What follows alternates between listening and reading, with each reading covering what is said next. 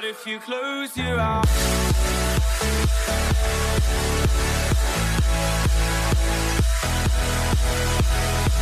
Hey everyone, thank you so much for tuning in. You are listening to This Week Again, and I'm your host, Suzanne Posel. We're going to start off this show with the power of Taylor Swift. Move on to Florida's leprosy problem and follow all of that up with the latest details on our ongoing docuseries, Schindler's Failed Coup. Let's begin, shall we? For as long as I can remember, politicians who've made most of their money standing for the oil companies have been fostering a disingenuous argument over whether or not humans have an effect over the changes of our Earth's climate.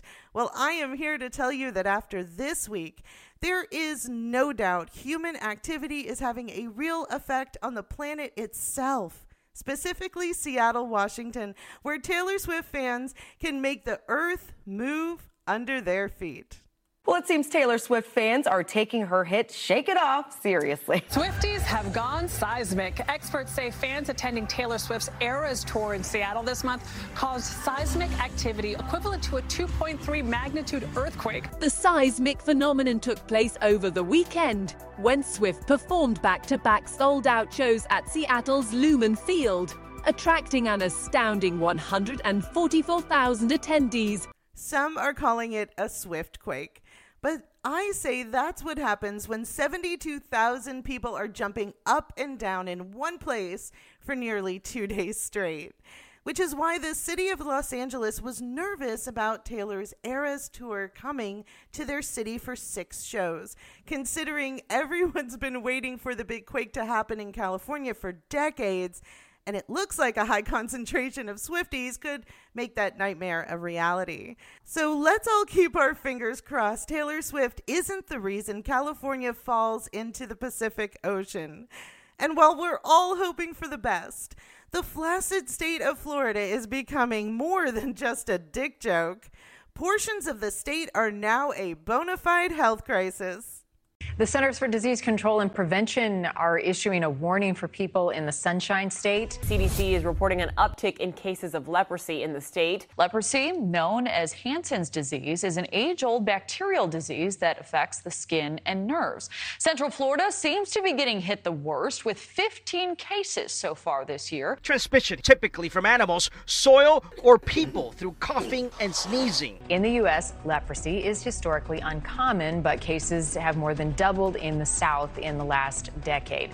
And I guess with all that woke not happening in Florida anymore, a medieval disease running rampant in the parts of the state that are poorly educated kind of makes sense, don't you think? Still, it is bad news for a state that relies on tourism to make its GDP expectations annually, but inexplicably re elected Governor Ron I don't give a fuck DeSantis so he could continue his efforts to run the Sunshine State right into the ground, which already happens to be below sea level. Not to mention that the CDC previously issued a malaria warning this past June for all potential Florida tourists who couldn't care less about a woman's right to basic health care or the Leviticus right to exist and maybe a child's right to read a book. So while there are quickly becoming many, many good reasons not to vacation in Florida for the foreseeable future, the state's taxpayers probably can't afford to continue to fund their governor's delusions of becoming a U.S. president. But then again, that sounds to me like a Republican problem. And come to think of it, Republicans, especially the maggot variety, are having problems of an insurrectionist proportion now that their dear leader has been indicted for a third time. Another criminal indictment for Donald Trump. A grand jury today handing up four felony counts against the former president, alleging that he conspired to overturn the 2020 election and disrupt the peaceful transition of power through a series of events that culminated on January 6th. We know that he's spoken to the former Vice President Mike Pence, for example, Trump's former Chief of Staff Mark Meadows. So the special counsel is basically alleging that Donald Trump led an effort to overturn the election and that he was directly involved in it. He was making phone calls, he was helping to organize it, he was leading it. Can't say I'm surprised by any of this, but I can say it's been a long time coming. And to be honest, what took you so long, Merrick Garland? We're talking about a violent and shit stained attempt to overthrow our government. And Merrick's over at the DOJ like, it's not weird to wait two and a half years to arrest the fraud father for orchestrating the very televised live as it was happening coup on January 6th. Surprisingly enough, it only took Dumpster Fire's attorneys a couple of hours after the arrest and arraignment of his client to blow Girth Vader's entire defense before the trial date has even been set. Professor Eastman laid out a series of options that were discussed with Vice President Pence. Vice, Vice, President Pence disagreed on certain issues, but ultimately, what President Trump said is let's go with option D. Let's just halt, let's just pause the voting and allow the state legislatures to take one last look and make a determination as to the as to whether or not the elections yeah. were handled fairly. oh man. You just heard John Lauro, the Danger Yam's very poor excuse for a defense attorney, referencing a conversation noted in the indictment, page 34, if you want to skip to the juicy part. Now, according to Jack Smith and based on eyewitness testimony, that conversation went something like this. On page 34 of the indictment, it says on January 4th, the defendant, Donald Trump, held a meeting with co conspirator John Eastman, the vice president, the vice president's chief of staff, and the vice president's counsel for the purpose of convincing the vice president that the vice president should reject or send to the states Biden's legitimate electoral votes rather than count them. During the meeting, as reflected in the vice president's contemporaneous notes, the defendant, Donald Trump, made knowingly false claims of election fraud, including, bottom line, won every state by hundreds of thousands of votes, and we won every state. The defendant, Donald Trump, and co conspirator John Eastman then asked the vice president to either unilaterally reject the legitimate electors from the seven targeted states or send the question of which state was legitimate, which slate was legitimate to the targeted states' legislatures. Oh, man. You know, it's almost like these people don't think this is really happening. I mean, why else would John, the worst lawyer in New York, Lauro, say what he did on national television unless he skipped the class the day that his law professors went over what not to say about your client on cable television because that could be used against them in a court of law? admitting to at least one of the charges against your client being accurate just hours after the arrest and arraignment and providing more context that was stated in the indictment itself is definitely a no no in the criminal defense handbook. But then again, no one ever accused this ambulance chaser of reading an indictment all the way through. And while we're not going to do that here either, we are going to focus on the Big Lebowski's involvement on January 6th. There are four charges in this indictment conspiracy to fraud the government and obstruct an official proceeding. Then there is the charge of actually obstructing an official proceeding and his offense against our rights to vote. By now, you've probably seen the plethora of coverage of Genghis Khan's pasty howler monkeys storming the Capitol armed with their American flags and handfuls of their own fecal matter in an effort to overturn the 2020 election. So I'm not going to rehash how stupid white people look scaling walls of the Capitol like a deleted cutscene from a Donkey Kong game. What I'm going to do is address the alleged January 6 pipe bomber and loudest howler monkey elected to the House of Representatives, Georgia's own moron Traitor Ghoul, who went on some right wing media outlet to cry about her dear leader's latest indictment. I'm focused on uh, we have to defund Jack Smith's special counsel. Matt Gaetz is aligned with me on that as well. We've both talked about it and are working on it. Looking forward, going from this date, um, it, it is worrisome about what's going to happen in our future.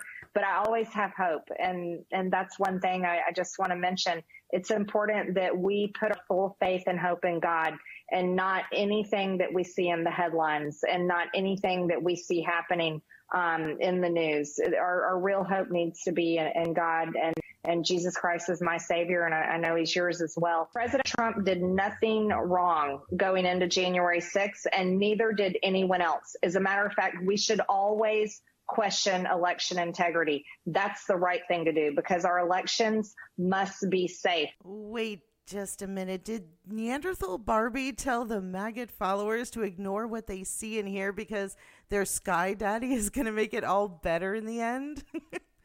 and what's up with this howler monkey quoting George Orwell's 1984 from the side of Big Brother? That's more than a bit out of pocket. But then again, what do I know? I'm not catering to a voter base of 74 million, and yet their collective IQ is in just double digits. And of course, that Paleolithic embarrassment from a former state of the Confederacy is demanding Jack Smith's expense account go broke after going after insurrectionists. And definitely before Jack watches that video recording of someone resembling the cave woman from Georgia leaving a pipe bomb outside the Republican and Democrat Party headquarters in D.C. on January 6th. Sounds to me, Mad Margarine can't believe she may be going down with Covfefe for trying to coup all over our government. And if you ask me, it couldn't be happening to a more deserving fossil.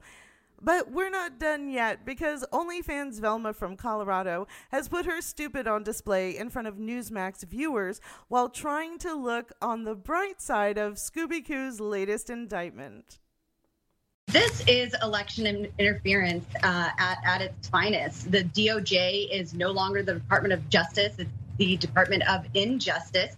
And uh, with this arraignment, Joe Biden, uh, his DOJ, has officially become his new campaign headquarters, and Jack Smith is his new campaign manager. Uh, but despite all of this, they're trying to keep him off the ballot because they know that he is the front runner. Um, and I'm actually really excited over this arraignment because it only ensures that President Trump will be the 47th president of the United States because the American people are sick of this. They're yeah. sick of the Democrats' dirty trick. Wow. There you had teen mom Barbie just twisting herself into a pretzel over Genghis Khan being held accountable because we all know she's part of the maggot chorus of conspirators Jack Smith has all the deets on thanks to Mark Meadows singing like a canary. Juicy bits of information like it was the Twatsie from Colorado who tweeted, Today is 1776 on January 6th probably because this 30 something grandma met with Meadows in November of 2020 to discuss using Voldemort and sidekick Mike Pence to stop the certification of the 2020 election. And speaking of Republican Jesus freaks from Indiana and the former Butternut Berlusconi bootlicker, now that his ex boss has been charged for insurrection event planning, Pasty Mike Pence wants everyone to know he was against the coup the whole time. Let's be clear on this point. It wasn't just that they asked for a pause. The president specifically asked me and his gaggle of, of crackpot lawyers asked me to literally reject votes, to, which would have resulted in the issue being turned over to the House of Representatives, and literally chaos would have ensued. People can read the indictment, and frankly, I, have said before, I, I, had hoped it had not come to this point. You know, I, I don't know if the government can meet the standard, the burden of proof beyond reasonable doubt uh, for criminal charges, but the American people deserve to know uh, that President Trump uh, and his advisors uh, didn't just ask me to pause, they asked me to reject votes, return votes, essentially to overturn the election. Uh, and to keep faith with the oath that I made to the American people and to Almighty God. I rejected that out of hand, and I did my duty that day. And it looks like you're still doing your duty today because colonizer Pence is making the most of his refusal to participate in Tangerine Palpatine's failed regime change. Mike, I literally married a Karen Pence is selling merch that says too honest after it was revealed in the third indictment that Jabba the Gut said those words to melatonin Liz Pence during a conversation about overthrowing the government on January 6th but the Stepford Veep turned pathetic hopeful for the Republican Party's next presidential candidate is speaking out only now that the third indictment is available for everyone to read because he thinks it gives him an advantage with Republican voters. The same people who voted for the presidents twice and made up a song about how they wanted to hang Mike Pence. I get it. It's awkward to go to a murderous mob of angry white people who erect a gallows at the Capitol just in case you were found and say, vote for me for president. But hey, here we are. Meanwhile, the maggot morons over at Fox never was a news channel, who have no problem showing their entire ass nightly on cable television, had this to say about the indictment. Roll tape criminalizing thoughts and it's criminalizing speech. You have every right to think an election might be rigged or fixed. But the actual charges you can't take seriously. They are feelings masquerading as facts, their opinions trying to be passed off as crimes. It's garbage dressed up with a legal thesaurus. He has a First Amendment right to say the election was stolen. He can say that all over the country. He can say it all over TV. First point, they said the defendant impaired the federal government from functioning. Isn't that literally the Republican Party platform to, to, reduce the ability of the federal government from functioning? Oh, leave it to Jesse the Brown Toilet Waters to say the obvious part straight into a microphone. And while we've all known for quite some time the GOP's only purpose is to take down the U.S. government, we didn't know it for a fact until January 6, 2021. That's what's so special about Jack Smith's indictment of Clown Ligula for his role in the first ever insurrection of our U.S. Capitol. It's about what Dolt 45 did, not what he said, that's got him facing federal prison for the rest of his miserably bronzed life.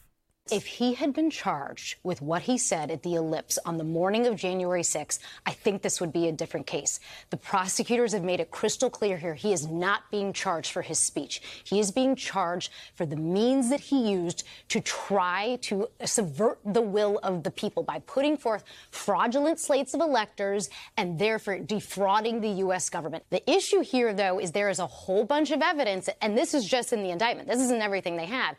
In the indictment, they lay out chapter and verse all of the times that Mr. Trump was told by everyone and their mother that the election fraud claims were bogus and that he had lost and that he was aware of it and that he had acknowledged it. Honestly, I totally expect Fox, alternative media pundits, and every Republican politician to bet on the notion that no one is actually going to read any of the indictments against Eric Stad. Probably because they know their voter base can't read very good. That's why I highly recommend everyone else read Jack Smith's indictment trilogy. Since we've got a few weeks of summer left, what are you going to do? But if you don't have the time, here is Jack Smith with the Cliff Notes version.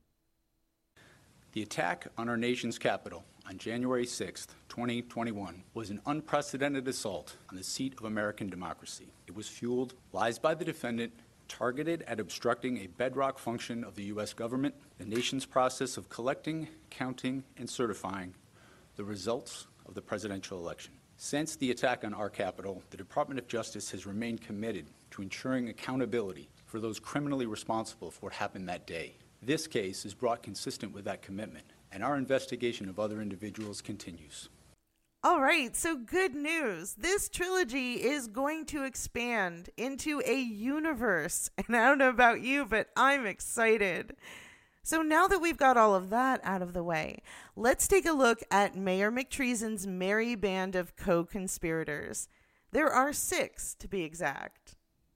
The indictment against Trump also mentions six unindicted co conspirators. Rudy Giuliani is listed as an attorney who is willing to spread knowingly false claims. John Eastman, the second co conspirator listed, is an attorney who tried to obstruct the election from being certified. Another attorney, Sidney Powell, was able to be identified because to Trump, her ideas of touting election fraud and election machines sounded crazy. Jeffrey Clark is described as a DOJ official who attempted to use the Justice Department to open sham election crime investigations and influence state legislatures with knowingly false claims of election fraud. The fifth co conspirator is listed as trying to obstruct the certification proceeding by using fake electors to overturn the election. This aligns with attorney Kenneth Chesebro, who advised Trump and his allies. The last co conspirator is named as a political consultant, and for the same reason, for trying to use fake electors to overturn the election. They are still unidentified. Ooh, someone's gonna get it. And I think the most melty vampire and soon to be former attorney at law, Mr. Rudy Giuliani, who recently admitted he was lying about the 2020 election fraud that he was talking about to cover his own ass in a defamation lawsuit, is the best place to start. Roll tape. Rudy Giuliani, the one time attorney for former U.S. President Donald Trump, admitted in a court filing that he made false and defamatory statements about two Georgia election workers. Rudy Giuliani stated Tuesday night that he lied about two Georgia election workers stuffing ballots committing election fraud. In a two page declaration, Mr. Giuliani acknowledged that he had in fact made the statements about Ms. Freeman and Ms. Moss that led to the filing of the suit, and that the remarks carry meaning that is defamatory per se he also admitted that his statements were actionable and false, and that he no longer disputed the factual elements of liability the election workers had raised in their suit. Oh, your God, that is a lot. And that's just one co conspirator. Faced with a defamation lawsuit worth $90,000 so far, because the judge hasn't decided how much lying about election workers is actually worth. The crypt keeper Giuliani sang like a canary, admitting the election fraud claims that he was making up were actually made up. And he did so for old Whack Donald's benefit, which leads me to another co conspirator and legal eagle for the insurrection, Mr. Jeffrey Clark. According to the indictment, Cheeto Von Dictator wanted to put Clark into the position of acting attorney general because good old Jeffrey was willing to lie to everyone about massive voter fraud in 2020 from the pulpit of the DOJ, as well as threaten swing states if they didn't decertify their election results. But according to this new indictment, on January the 3rd, 2021, three days before the real insurrection by Trump supporters, on Capitol Hill. A White House lawyer told Clark, who's identified in the filing as co conspirator four, that there was no fraud in the election and that if the defendant remained in office, nonetheless, there would be riots in every major city in the United States. That's when Clark, Trump's man, his co conspirator, replied, quote, Well, that's why there's an Insurrection Act. Trump's people in 2021 wanted to use the Insurrection Act to keep Donald Trump in power with violence against their fellow Americans if need be. Trump's allies basically wanted to pretend an insurrection was happening across the country so that they could rise up and squash it with military force. You do know what this means, don't you?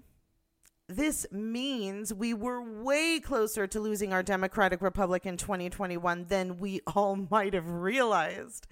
See, it was part of Schittler's January 6 plan to use the Insurrection Act of 1867 to deploy the U.S. military into all major cities in the United States.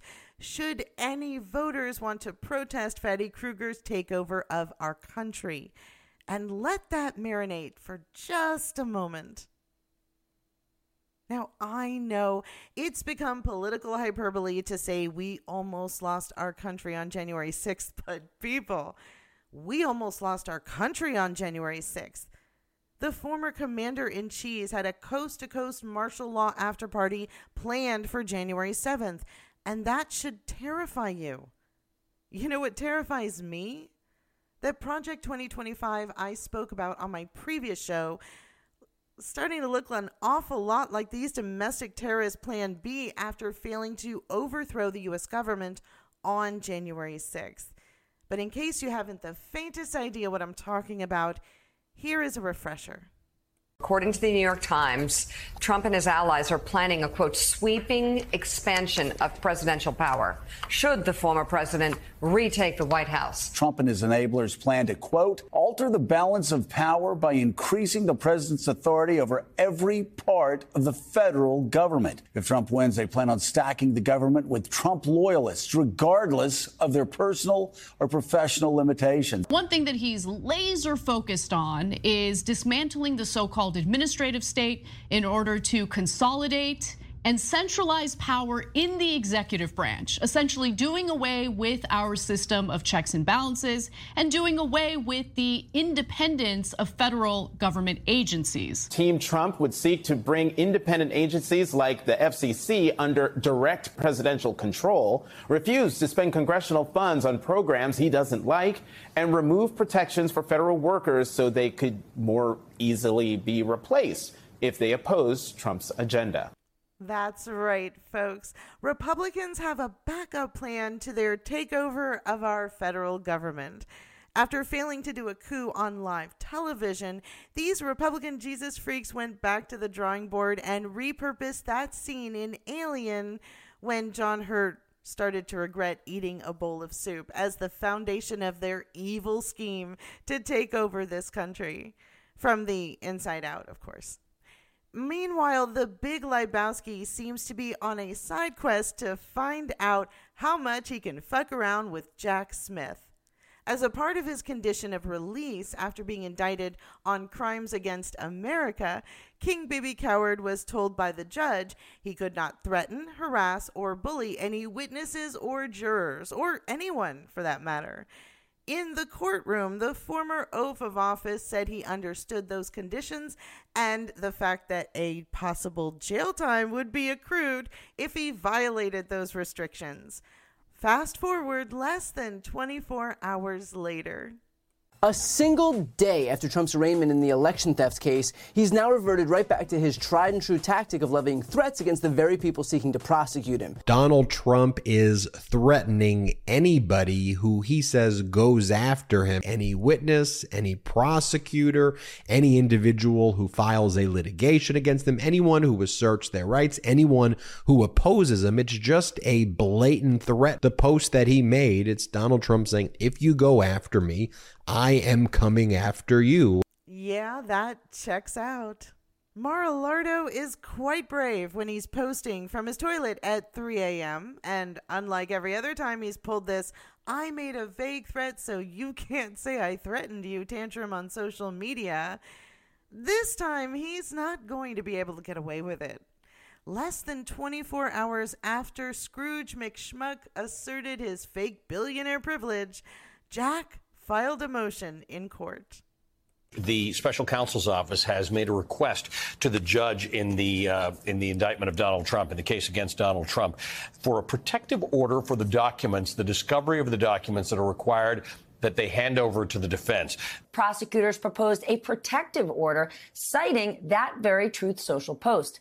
They're asking the judge to stop Trump from sharing sensitive documents with the public turned over by prosecutors. This all happened less than 24 hours after the judge directly warned him that bribing, influencing, or retaliating against witnesses is a crime. I'll bet Sulk Hogan thought he was extra clever posting that threat on his knockoff, formerly known as Twitter website. But too bad for old Drinks with Two Hands.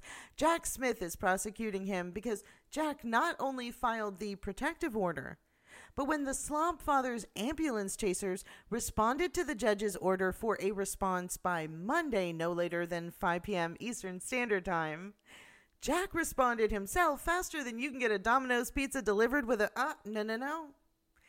Jack petitioned the judge to dismiss Orange Lardo's request to delay the court proceedings within just 30 minutes. And guess what?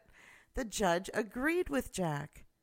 Which is why I agree with all 300 House Democrats who are calling for cameras in the courtroom during Jack Smith's indictment trilogy. Not only is this a chance to record history and all that jazz, but I see this as an opportunity to fact check all those courtroom drawings that we've seen so far. Yeah, they may look exaggerated, but could be accurately depicting the kindergarten craft time hilarity that is wrapped around Eric Dad's head. Let's end the debate, people. Put cameras in the courtroom. If not for journalistic integrity's sake, then do it for Orville Redenbacher.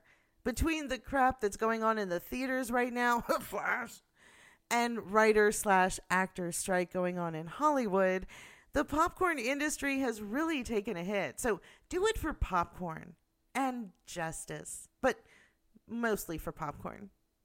And that's all I have to say about that. New episodes of This Week Again air every Sunday. Follow the show on social media wherever you can find us, and we are available for your listening pleasure on Spotify, iHeart, uh, Audible, basically anywhere that you listen to podcasts. And thank you so much for listening to this show. To for now.